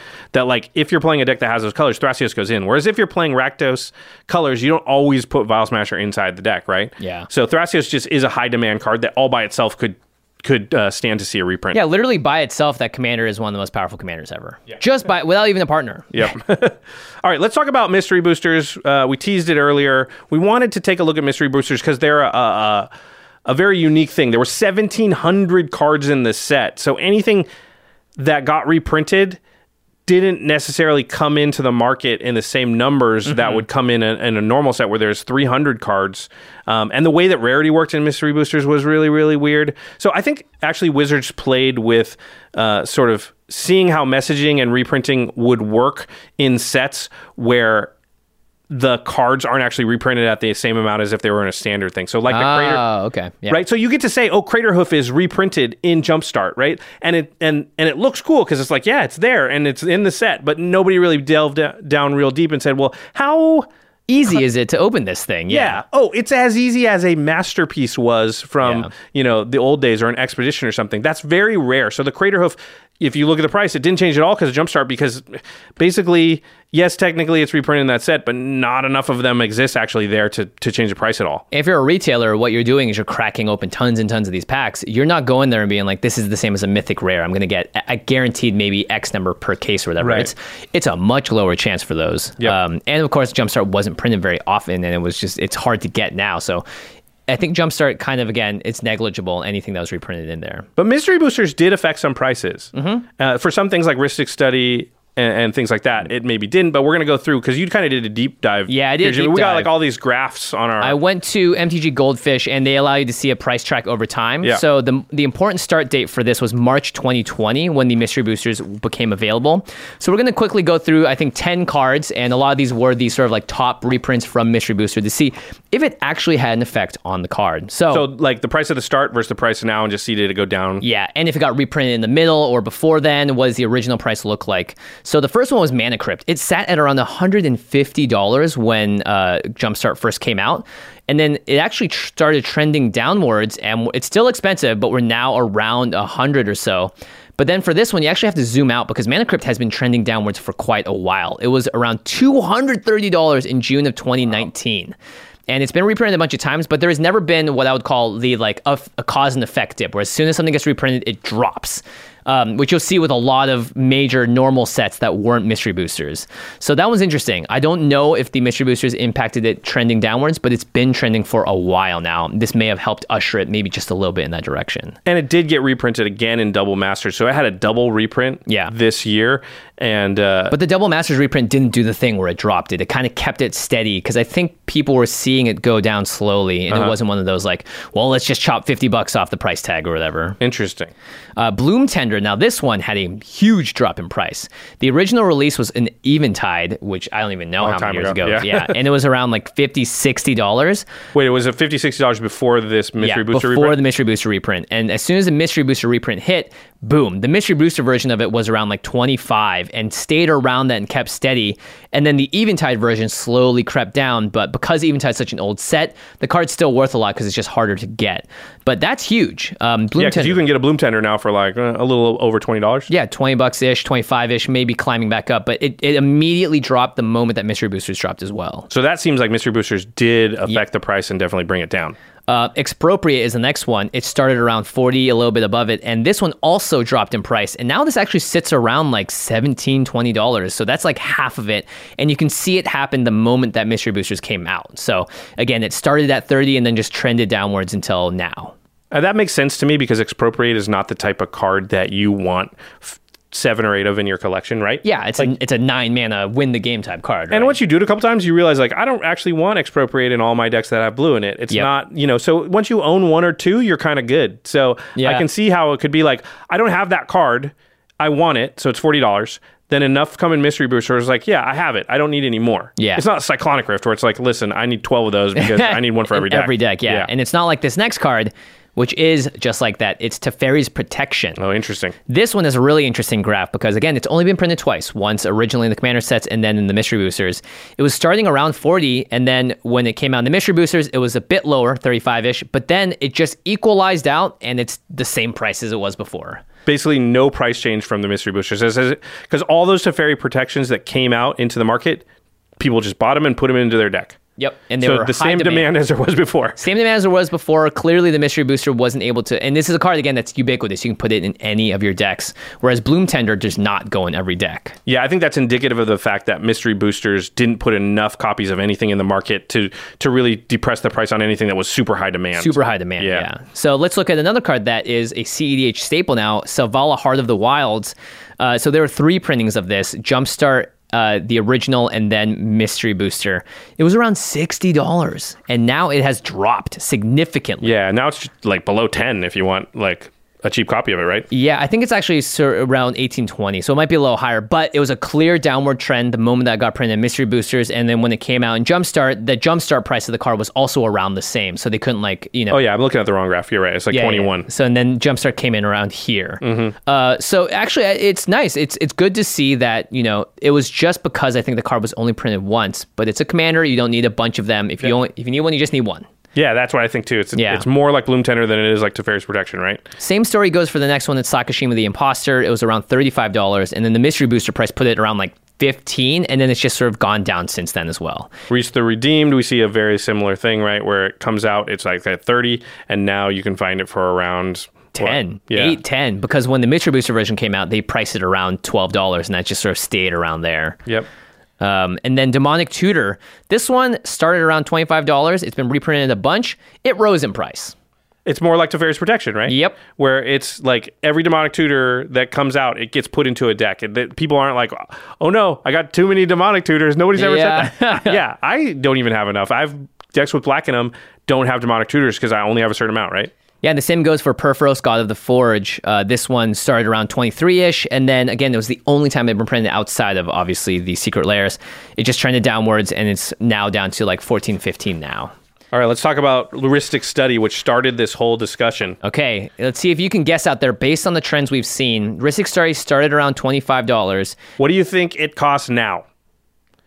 Turns out it's more. Yeah, slightly more, or at least more, the very yeah, or same. about the same, yeah. it started at 25, and now it's about 26, 27. Yeah, it, it may it may continue to climb as well because this is again a ubiquitous card. You play it in every blue deck if you want that amazing card draw engine in there. Yeah, I think Mystery Boosters, and it was reprinted in one of the decks in Jumpstart too. Yeah. they just don't really put enough cards into uh, circulation that it's going to change the price of these real staple cards. Yeah, so it seems like I think the mystery boosters in general, publicly being available outside of the conventions, is a good thing. The prices of cards have been significantly reduced of the ones that we talked about. Like Rhys the Redeemed had no right being that expensive. Right. And it was great to see it now because it's a really popular one drop commander that does a lot of cool tokeny things. But Mana Crypt has been going down for a while, and it didn't seem like it affected that because, again, it's just a very high value card. Same with Demonic Tutor and Rhystic Study. So, Fairies Protection. yeah, it's Fairies Protection. So I, I think the takeaway is that the cards that are most affected by a mystery booster type reprint are those that have only seen one version in the past. So it's an artificial demand for it almost, which is like it's only been existed once, maybe it'll never exist again. Now it's thirty dollars. But the moment that it comes out, I think people realize actually it's not that in demand. So it's not it doesn't deserve that price tag. It's actually closer to like 15 or whatever. And so that's great. Yeah, I think that there's sort of kind of- equalizing is awesome. There's kind of two reasons that a card is expensive uh, if you take the reserve lifts and stuff out of Yeah.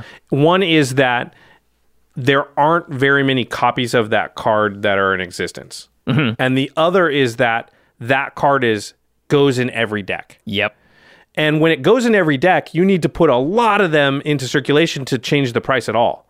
But when it's just only high price because not a lot of them were ever made, you don't actually need to put as many into the market to start lowering that price because the demand for that card is actually not that high. It's just mm-hmm. that there aren't very many of them. Yeah. Yeah. So I think we have to be wary though in the future of things like mystery boosters and jumpstart and like looking at the list and just saying like, oh, they're reprinting this card. Reprints are good. This is a good reprint. How many of those cards are actually coming into? Yeah. If it's in Ikoria, there's a lot more coming in than if it's in something like mystery boosters where it's one of 1,700 cards rather than one of 300. Yep. And the rarities they played with, or one jumpstart pack versus, you know, yeah. So There's more than meets the eye for these specific kinds of sets. Um, still really hoping to see a lot of Jumpstart get reprinted, but again, I don't think cards like Crater Hoof that goes in a ton of decks are going to be significantly affected because again, there's just it's so many different decks. The chances of getting a bunch of those out there is pretty low. All right. So overall, though, what do we think about the reprints in 2020? You know, we're pretty far past the discussion because of the mystery boosters, but there was Yeah. a lot of high-profile reprints at the start that we talked about that they did reprint this year, and then mystery boosters did reprint a whole bunch of stuff.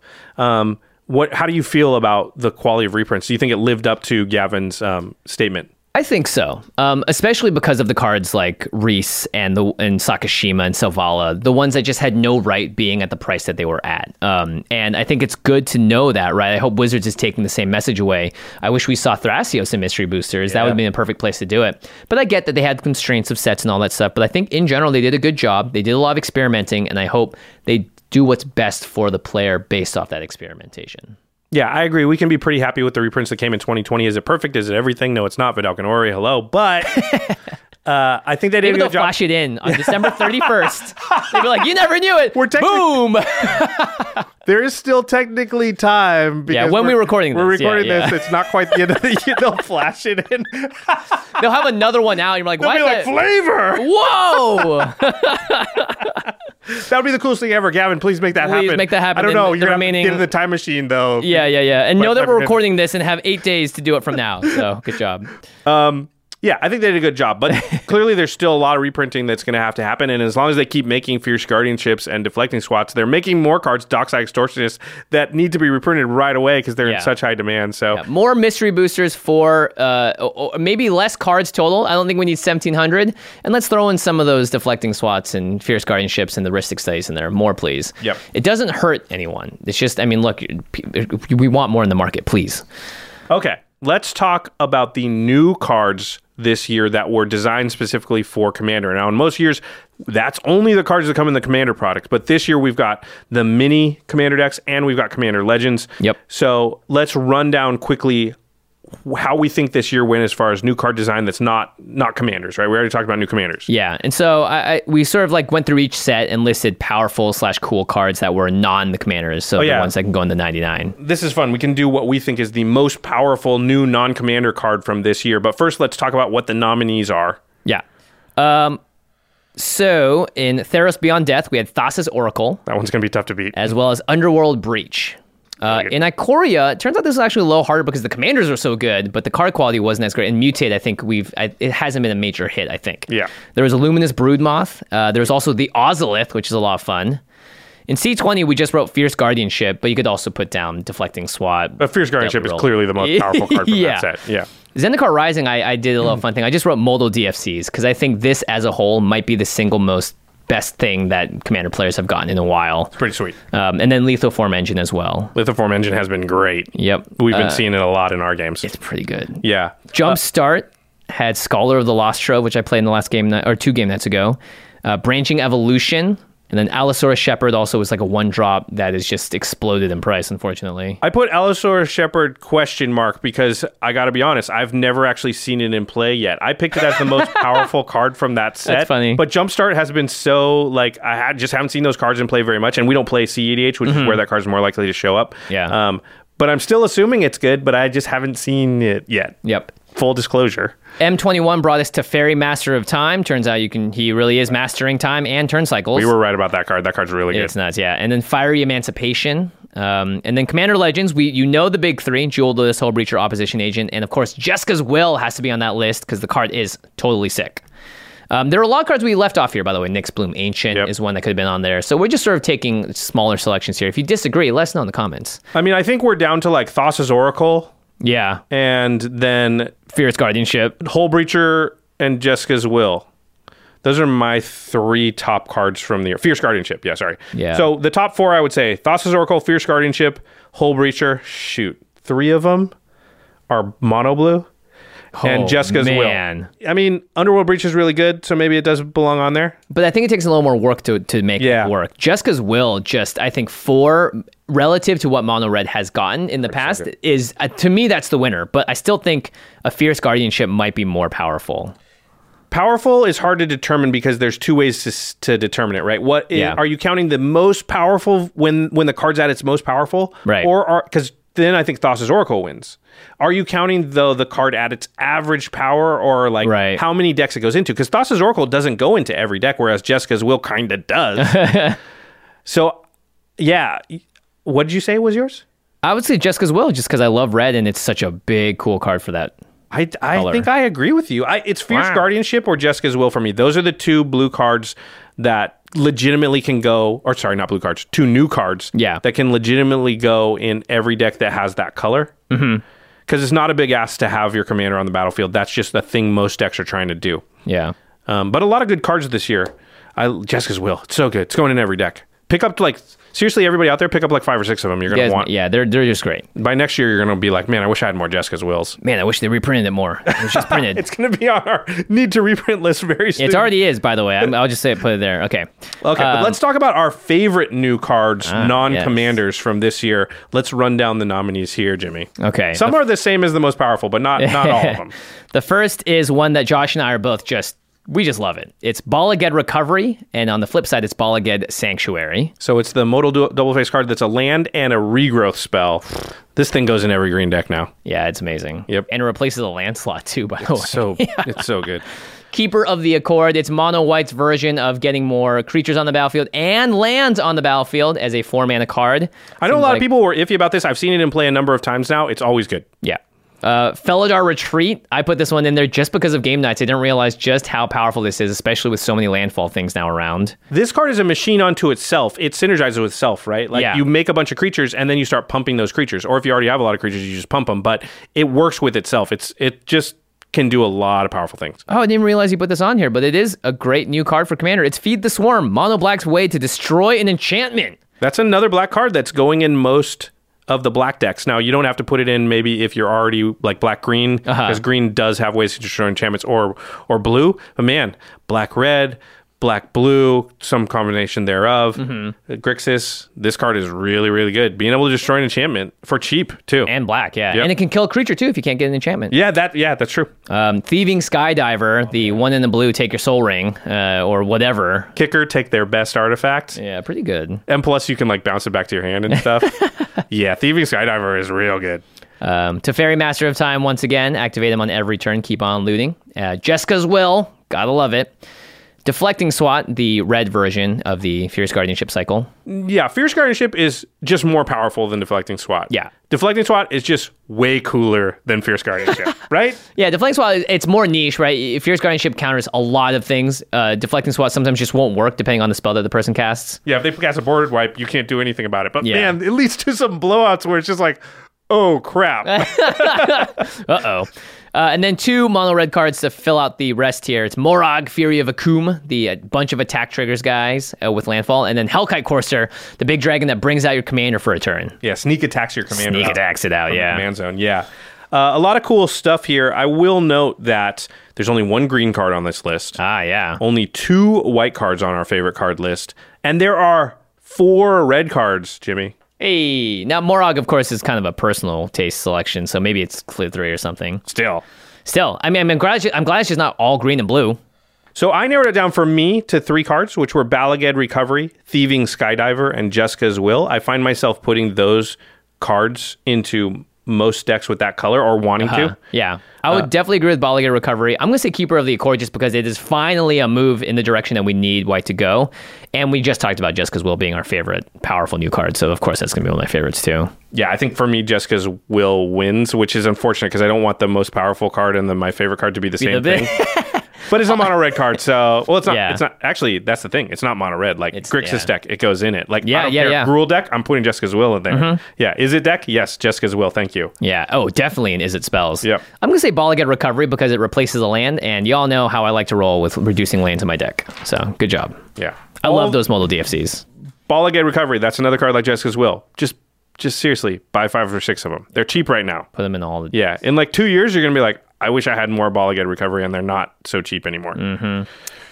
Okay, speaking of new cards, one of our favorite topics. It, it made it off the table. It did, it did, yeah. How did red and white fare? So we saw this year the continuation of pushing red into these new archetypes of big damage dealers and more sources of impulsive draw. So I thought red actually did really good. We had for the big damage category, Fiery Emancipation, Terror of the Peaks, Jessica Thrice Reborn, Double Vision is like doubling spells. Um, that's a lot of stuff there that's sort of in the same vein. Uh, Obosh, if you want to count it, uh, even though it's Rakdos. For the impulsive draw and card advantage, again, Jessica's Will, but then we also had Valakut Exploration. Oh, that card's really good too. Yeah. we didn't talk about that already? Maybe we can replace Moraug with Valakut Exploration. Valakut Exploration is so good. Yeah, Wow. good. Man, Red made out really well this year. They did. I'm I'm as happy as a clam. yeah. Uh, Underworld Breach. yeah. Oh my good. gosh. And then ramp and mana advantage. Leyline Tyrant lets you keep the red mana as you pass phases, uh, and then Kessig Trapper, Alena Kessig Trapper taps for red mana too. So boom, that's that's that's ramp. We should say here, real quick aside, we messed up in that we said Halana, Oh, yes. Halana and Alena. Halana? Halana and Alena, we said that they were probably sisters. They're not. They're lovers. They're partners. That's our bad. Literal And- partners. Yeah. And figurative partners. Right. Which actually makes sense now that you think about it. Yeah. So anyway, we messed that up, and we apologize to everybody out there who uh, felt marginalized by that. That was just, yeah. We'll do more- implicit bias, and, and like Yeah, it's it's good to confront it. Like, yeah, like I'll, I'll just own that and say that we need to do a better job. So apologies. Okay. To to wrap it up, Red did awesome this year. They did great. They Yeah. did the best they've ever done, I think, since the beginning of our podcast. We just named a red card as the best card and favorite card of the year. Wow. Card of the year goes to Someone wake me up. Jessica's will. someone. Play the music while I'm doing my acceptance speech. We'll play you off too. Yeah. All right. Uh, let's talk about white, which um, unfortunately They got some toys, but it's not. It's not the not even close to the same degree as red. Actually, to be honest. Which is fine, I think, if red's doing a little better than white, but I feel like white it didn't even get the second most. Yeah, and Josh always says this too. White needs to do better than other colors to catch up. Right. And the other colors need to slow down so that the worst colors can catch up. So white did get some toys though. Um, in the card advantage category, they got Mangara the Diplomat, Right. uh, Verge Rangers. Yeah, just because it gets more lands out, that is kind of like ramp or Ver- oh no, Verge Rangers is different. Verge Rangers lets you play of the- lands off the top of the library. Yeah, so it's like half a card Yeah. when you do that. Uh, I mean, it's half a card every turn, say. If, Yeah. Maybe more like a third of a card. Man, we're really stretching for card advantage then. Yeah, I know. Uh, for ramp though, keeper of the cord, like we just said, and then the not so great cartographer's hawk, which It's okay. I've tried it out a few times and it- it does some stuff, but yeah. It's slow, yeah. Yeah. It's, yeah, a little disappointing that that's the best we can come up with for this year. Keeper of the Court, I think, the best of that bunch. They did get some other cool stat- strategies like Exile Flicker stuff. Which yeah, this of- is I think what they're doing with red. Red goes into big burn damage. White's going to go into exile flicker synergies. So they got Idol of Endurance, Livio, the Ors- Oathsworn Sentinel, Promise of Tomorrow. Yep. So a bunch of ways to kind of get that card advantage. Plus, they did play around a little bit more with that return three CMC or less stuff, Trove Warden, and some things like that. Yeah, that's right. To, uh, from your graveyard to the battlefield directly. So and brought back in Sevinne's Reclamation is sort of where they've been pushing that as well in the past. So uh, I want White to catch up. I really want them to have more graveyard synergy if that's where they're going. I think that's totally fine for White. Please. But they got to have some ramp and some card draw. I don't think these other ways really make up for that. Yeah. Card advantage is not the problem necessarily. It's card draw Mm-hmm. because it just smooths out your early game and makes it so that you have the same amount of resources later in the game to keep up with the other colors. We Yeah. saw the game where Rachel um, Played it- Keeper? Yeah, where Rachel played keeper, and that one card gave her enough mana so that near the end of that game, when everybody else had eleven or ten mana, she was still in it with nine or ten mana herself. Mm-hmm. Imagine in that game she didn't have keeper; she has six mana Ugh. She there she just cannot win that game with half as much mana as everybody else because she can only do half what everybody does on everybody's turn. True. So white really needs and it's the same as with cards, right? If you get to the end of the game and you just have two cards and everybody else has six, you just have less options. So you just have to get more lucky with what you've drawn. Yeah, white just they just need help. I say it every time, so I, I guess I'll stop now. Yeah, maybe we'll see it next year because you know we started complaining about this uh, more than a little less than two years ago. Who knows? Maybe at this point they're they're starting to get there. We'll see. All right, toys for everyone else though. This is a question I was asking. How did the lesser served archetypes do, or archetypes that aren't just sort of like the blatant? You know, we know what this is and what it does. They're not landfall or wheel decks. Yeah, and that, and I also want to know like, are we pushing things too hard in a direction for deck builders and sort of making it like this is what you have to do? But I think we did really well here. Um, for tokens, we had the Ozolith and Cryptic Trilobite or Trilobite. For the Pirates, geez, it's like half of Commander Legends if you're a Pirates player. Yeah, Pirates definitely the tribe that made out the best this year. There's a lot of new copy stuff: Lithoform Engine, Double Vision, Krark the Thumbless. Oh, this was the first year where we were copying permanent spells on the stack on Yeah. the stack and making token copies of them uh, as they enter. That's pretty cool. Uh, and then the companions, uh, we're, we'll talk about these later, but you know these do serve specific strategies, even if you're playing them as just creatures in your deck. So Zir that Okay. had activated abilities, Umori was like a card type tribal, Obosh is all about damage, and Yorion's all about flickering. So they, they did some stuff in that world. Cool if you ignore the companion part of it. Yeah, exactly. Don't because that part isn't even right. You have to look up the Oracle text to figure it out. True. Uh, for Mill, we had Maddening Cacophony, Bruvac the Grandiloquent, and just Mill became a thing. So I think that's pretty cool. Landfall got the most help, and boy. Commanders got the most help with that too, because we had Amareth and Kodama of the East Tree. Both of those cards love permanence entering the battlefield. Ancient Green Warden, uh, Ashaya Soul of the Wild, all of the stuff from Zendikar. I'm um I'm just gonna say it like I'm tired of landfall. I'm Yeah, cool. I'm cool too. if they just don't make any more landfall stuff for like I don't know six seven years. It also makes fetch lands better too, so that also drives Makes that them potentially. Yeah. yeah. it's just like and also it's just.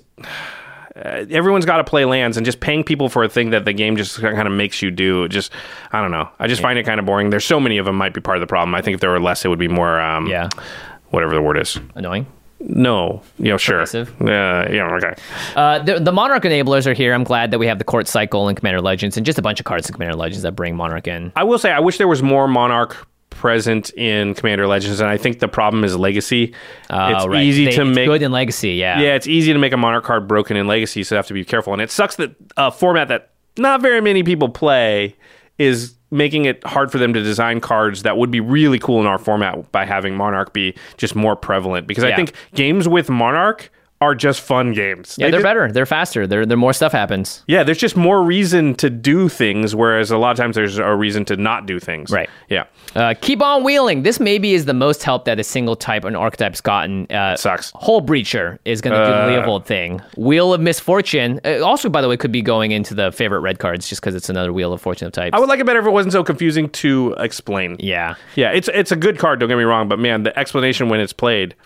Yeah. Seagate Restoration is an MDFC that also does the wheel thing. Teferi's Ageless Insight is an instead draw trigger, so that's great for wheel decks. Xyris the Writhing Storm and Brallin Sh- Sky Shark Rider. Uh, those are both wheel commanders. Zurzoth Chaos Rider, also wheel commander. Rielle the Everwise, also a wheel commander. Just like Landfall, let's just not do any more like wheels or wheel payoffs for like six years. Yeah. And then the final thing I wrote down Just was reprint the ones we already have. I'm not saying don't reprint that stuff. Give us more. Yeah, I want No, no, no more new tools. Those no more new decks are tools. fine. Yeah, they're they're beyond fine. Yeah. Trust me. Um, more partners has I think the biggest contributor to the lesser serve archetypes because they're just so flexible. You can build almost any kind of deck you want now between the partners from now and then the ones in the past. Yeah, you can find a partner combination that at least in some way helps whatever wacky idea you've had for a long time that never Yeah. really had a commander, right? Yeah, yeah, yeah. Yeah, at the very least, like Sakashima, you could just copy an important card. you know what I mean? Like, Yeah. yeah. Okay, so overall, what did we think about the new cards they designed and printed for Commander in 2020? Was this was this a, a home run? Was it a single, a double? Was it lukewarm? How do you feel? Well, the ban list didn't get bigger, really, right? And I think like the only problematic cards we have problems with, we've talked about, and they're not they're not the worst in the world. And I think the most important thing is that none of the new cards really, only really like Amareth and Kodama kind of went in that direction of just generically gonna do something really good, really value based, whatever. So Yeah. I, I, I liked it. Again, another thumbs up here. Not not as hard as I would give two thumbs up to the partners, and the rest of it I was like, yeah, you did good. Um, and like I, you know, like we said, less landfall, less wheeling, please. Yeah, I think everything was great except for the white cards. Right. We need more white cards on our list. 2021. Just give me a year where we talk about white the way we just talked about red. Ooh, Just spicy. Yeah, just give me give me a year that we do that. They deserve it. They should that should happen once every five years, right? Because Mm-hmm. there's five colors. So just by pure randomness, one of the years white should win and be like the the, the color that like yeah this year they they made out like bandits. Yeah. but that's literally never happened since we started the podcast. So it should be their year, a couple years in a row, probably. I would like that. Okay.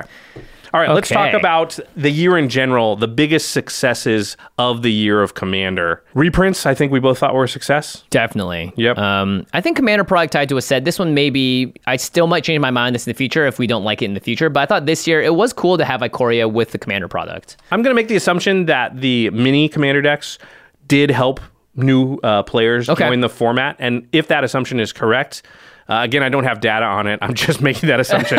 um, but if that assumption is correct, then I think it, you know, that combined with the fact that we got pretty good commander precons this year is a success of the year for sure. Yeah, I thought the modal double face cards again for commander players. We we couldn't have given given a greater gift here. It allows us to add more cards to our deck without having to take lands out. Um, now you can you can only do it a little bit. You can't do it a, a ton, but it's still significant, and they're all really great. I think we're going to see more of these in the future. I find that just about every one of my decks wants three to four MDFCs. Yeah. Yep. Um, Commander Legends. Yep. We both thought that's maybe for me the single biggest success of this year. The set was really, Yeah. you know, really, really well done. Yes, a little bit of hiccups with three cards, but man, that's that's a pretty high batting average. 70 new legends, Yeah. probably 100, like more than like 100 cards that we talked about sure. that can all fit into good decks and stuff uh, and have some fun with it. And then finally, the new partners in Commander Legends, I thought was a huge success. Thank goodness they went monocolor so it didn't get crazy out of control. pretty amazing. They managed to do 40 new partners and really nothing in there that that everybody's like, oh, why'd they do that one? They're all they're all fine. When they So- designed the original ones, they weren't planning for these ones to come out. It's true. Right? So, Uh, okay, let's talk about the biggest whiffs, the biggest misses of the year of this year. Um, Companions, I think, was a pretty big miss. Yeah. and it was a miss in all formats. yeah, it really was. They had to errata the text to be different about how it worked because it started breaking formats. Commander just straight up banned Lutri before it ever even hit the ground because of all the problems that we had with it. Uh, and of course, we talked about that in the video as well. I think it just didn't hit the mark, I don't think. No, it was a total miss. It was a total whiff. It was just a strikeout on the companions. I, I think it was their attempt to make other formats more like Commander in a weird Right. you know, it's, almost like somebody walked into a meeting and was like, "Hey, so the data says that players like Commander. So you know what we should do because not all formats are like Commander. Can we make? I got an idea, boss. What if we made the other formats more like Commander? Oh, that's a great idea. Yeah, what if we gave them to an, a card that's you know similar to the, to a Commander and it works similar to how a Commander works? Oh, nice. I love Yeah, it. Yeah, what should we call it? Com- we can't call Commander. That's already taken. Com- Companions. companions.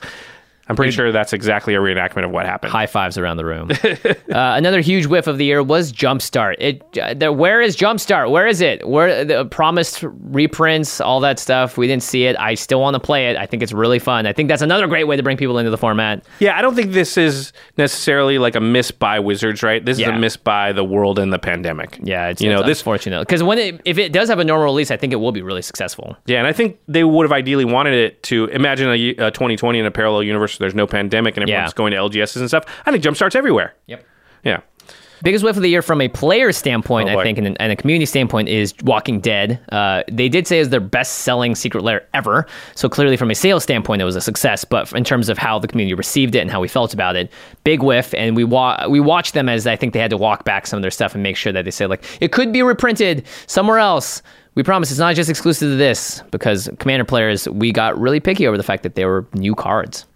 I'll be honest, it wasn't my favorite thing that they got on stream and basically said, well, it was our best selling uh, secret Yeah, lair of uh, the year. So basically saying to everyone in the community who didn't like it, well, what do you know? Yeah, what do you know, or wh- your opinion doesn't matter. You didn't buy it, type thing. It, it wasn't. Yeah. It was a bad look. And the stream that they did right after too. Again, there's a, a lot of sort of like walls up defensiveness, and it, Yeah. I think it would have been better to just be like, okay, we realized that probably wasn't a great idea. We're going to try not to do that again. yeah, that would have been nice. It's like with those apologies when people do something and they come on and they do an apology, but they don't really apologize. You always have more respect for whoever, the celebrity, the athlete, whatever, That that, actually- did something and comes on and goes, you know what? I totally messed up. I make no excuses. It was my fault. I take responsibility, not deflection, which is like, well, because of That's this. not the person that I am. You know, w- wait, what does that even mean? Just say, I screwed up. I shouldn't have done that. Yeah, I'm going to try not to do it again. That's way better. that's a good apology.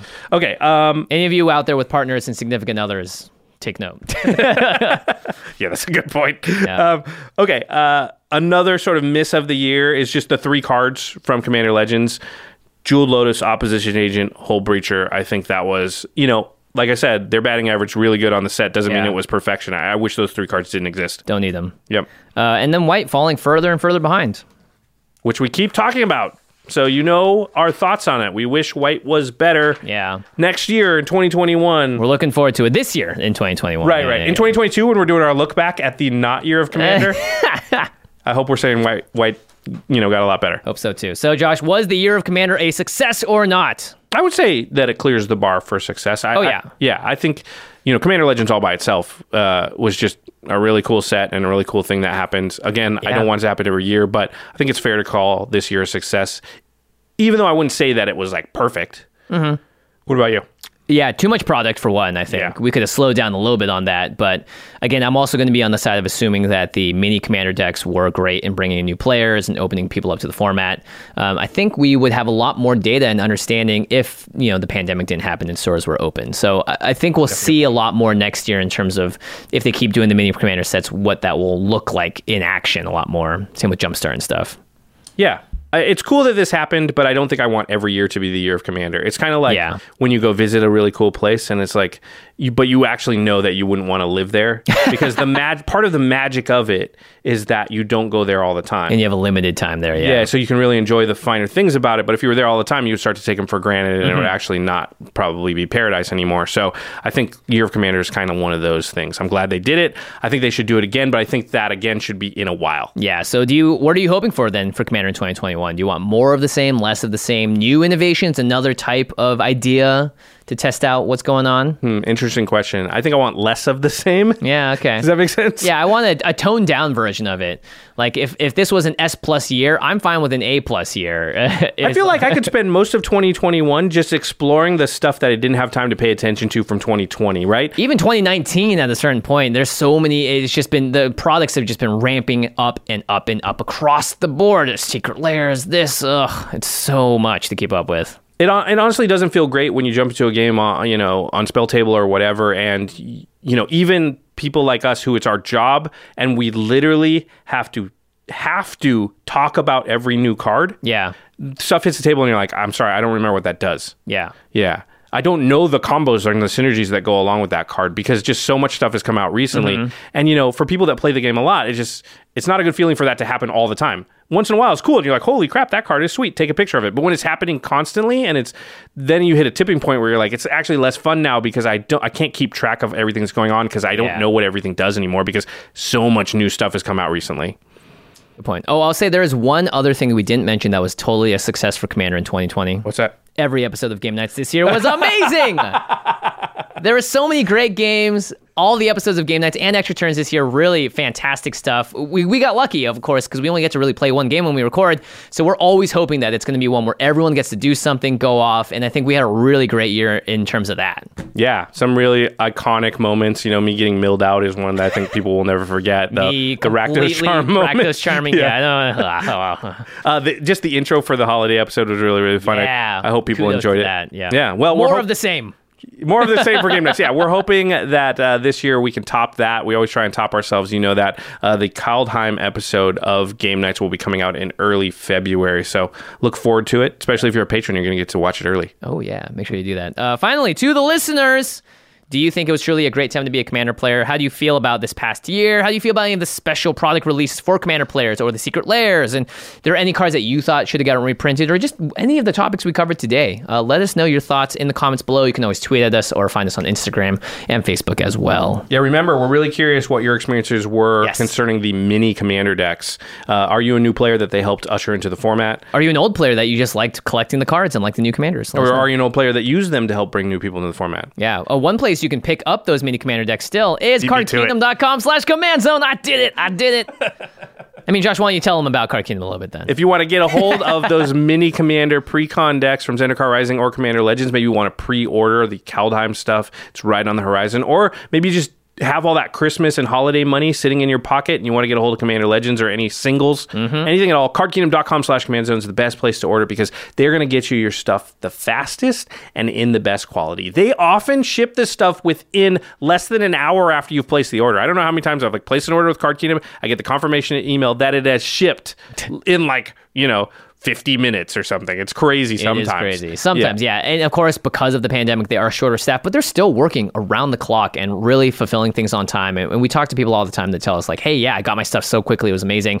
Obviously, a little different for international people, uh, just because, you know, Still ends up being a fast. We've heard from people pretty in fast, yeah. Australia and Europe who are like, wow, I, I really did get this way faster than I thought coming from the States. Yeah, great customer service. And of course, Ultra Pro. I think, you know, a lot of you out there are probably wondering how can I support my local game store, especially as the pandemic continues to go on. And a great way to do it is buying product from them. You know, almost all these stores carry Ultra Pro, the play mats, the sleeves. If there's, you know, I love buying a card when I know I'm always going to play it like a commander. Your playmat's kind of like that. You're always going to be able to play on it. It's a part of your style. It's a part of your swag or whatever you want to call it. So a great way to support our show as well is just through Ultra Pro product, and it's great way to support your LGS. You can also shop on their online store or find them on Card Kingdom. Yeah, and they really are the best way to protect your game pieces. Yeah. No joke, Jimmy and I have all of our stuff in Ultra Pro products. They're the ones we personally trust. Yeah, we love their sleeves. All right, now it's time for the end step where we talk about something cool outside the world of magic.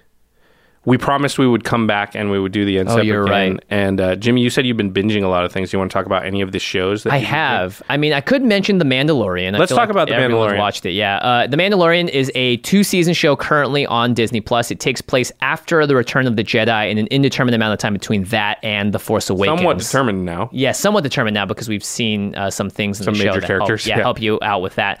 Um, but it's great. It's Jon Favreau and Dave Filoni. Dave Filoni studied and worked under George Lucas for all of the prequels. He's sort of seen as a spiritual successor to George Lucas, um, and embodies a lot of the same spirit of why Lucas loved the shows Yeah. and the movies. And a big part of that is Lucas wanted it to be made for kids. Yeah. And so I think that's actually a really important part of Star Wars because the audience is mostly man babies. Just kidding. Um, so it is nice to have like sort of that childish spirit in a lot of the show. And the show itself really well produced. It's fun. It's sort of like a, a spaghetti western with Yep. a monster of the week flavor. Um, two seasons on Disney Plus. I liked it a lot. Have you seen all of it? Yeah, I, I'm caught up now. Um, I liked the second season a lot more than the first. Me too. Significantly more, actually. I would say. Yeah, I actually had a little bit of uh, trouble getting through the first season. In that, I wasn't compelled to like watch it every night. Mm-hmm. I kind of once I heard season two, everyone was like, "Season two is really good." I kind of I was like, "Okay, I got to just finish season one." I just had to just, like force myself to watch the Yeah. last two, and it's not like force yourself like I thought they were bad. I just wasn't super uh, into it. And then the second season, wow, yeah, second season is really really good. Yeah. uh, they just really got it down a little bit better. Their storyline, it felt less like you said, monster of the week, and more like there was Cohesive. an overall. Yeah, Yeah, exactly. totally. And then everyone's talking about the last episode, which I don't think we should discuss because there are some spoilers related to it. But needless to say, there is a lot to uh, to dissect after that. As a Star Wars fan too. yeah, exactly. So if you like Star Wars at all, and even if you don't, my my girlfriend really never grew up watching Star Wars, doesn't care about Star Wars, likes The Mandalorian. Oh, great. Mi- mine too, actually. Yeah. Yeah, yeah. I think a big part of it too is they they have a nice balance between nostalgia and doing the Star Wars thing. And it, it kind of takes place in its own kind of separate world. It's not as flashy and overproduced like the new Star Wars movies. It, it fits in its own world. And I think it's going to be a gateway for a lot more stuff like that. You don't need to know all the lore from everything else to, to have the context to understand it either. Yeah, you can still enjoy it. Yeah. And the more you know, you actually enjoy it more. Like Clone Wars fans are going to love this season, I think. they have a lot of little Easter eggs and stuff for Yeah. sure. Yeah. Okay. All right. Uh, big thanks to our editing, graphics, and logistics team. And I want to say that we produced a ton of extra content around Commander Legends. You probably noticed we were doing two episodes of the podcast a week, sometimes like three hours worth of stuff, plus extra turns, plus game nights in November and December was just a lot of work for our entire team. And at the end of the year, it's tough. Yeah, you know? because you got the holidays in the middle of all that stuff, and you know we're not asking people to work on Thanksgiving and Christmas and stuff, which means you know putting in some extra hours on those other days just to Yep. make sure that we're still on schedule. So Craig Blanchett, Manson Lung, Ashlyn Rose, Lady Danger, Jake Boss, Josh Murphy, Alfred Estaka, Patrick Nan, Sam Waldo, Arthur Meadowcroft, and Jordan Pridgeon. Everybody on our team working so so hard, um, and we'll continue to work hard this year, of course. But just want to thank them for really ending the year strong. Yeah, they did a fantastic job. Um, please send them your love or just comment. You know, if you see a little thumbnail that you love, make a comment about it because that's the kind of work that they're putting in that really, I think, you know, ups the game of the channel and, and what the content we can do to uh, deliver it to you. Yeah, and thank you everybody else out there who tin- tuned into all of our stuff in 2020. Uh, we got some big stuff planned, hopefully, for 2021. As we said, we're always trying to one up ourselves, so stay tuned. Don't forget to hit that subscribe button and that notification bell and uh, leave a comment and a thumbs up. And also thanks to, of course, Jeffrey Palmer, who does the living card animations at the beginning of our show uh, and sometimes behind us as well, though this one was done by Sam. All right, everybody. Thanks for watching. Feels good. We'll see you next time. Peace.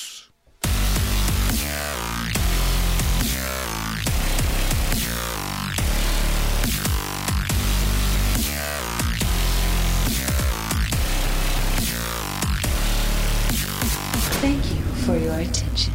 For further inquiries, send an email to commandcast at rocketjump.com or ask us on Twitter at JF Wong and at Josh Lee Kwai. See you later, alligator. Greetings, humans. Angi has made it easier than ever to connect with skilled professionals to get all your jobs projects done well. I absolutely love this because, you know, if you own a home, it can be really hard to maintain. It's hard to find people that can help you for a big project or a small. Well, whether it's in everyday maintenance and repairs or making dream projects a reality, it can be hard just to know where to start. But now all you need to do is Angi that and find a skilled local pro who will deliver the quality and expertise you need. Angi has over 20 years of home service experience and they've combined it with new tools to simplify the whole process.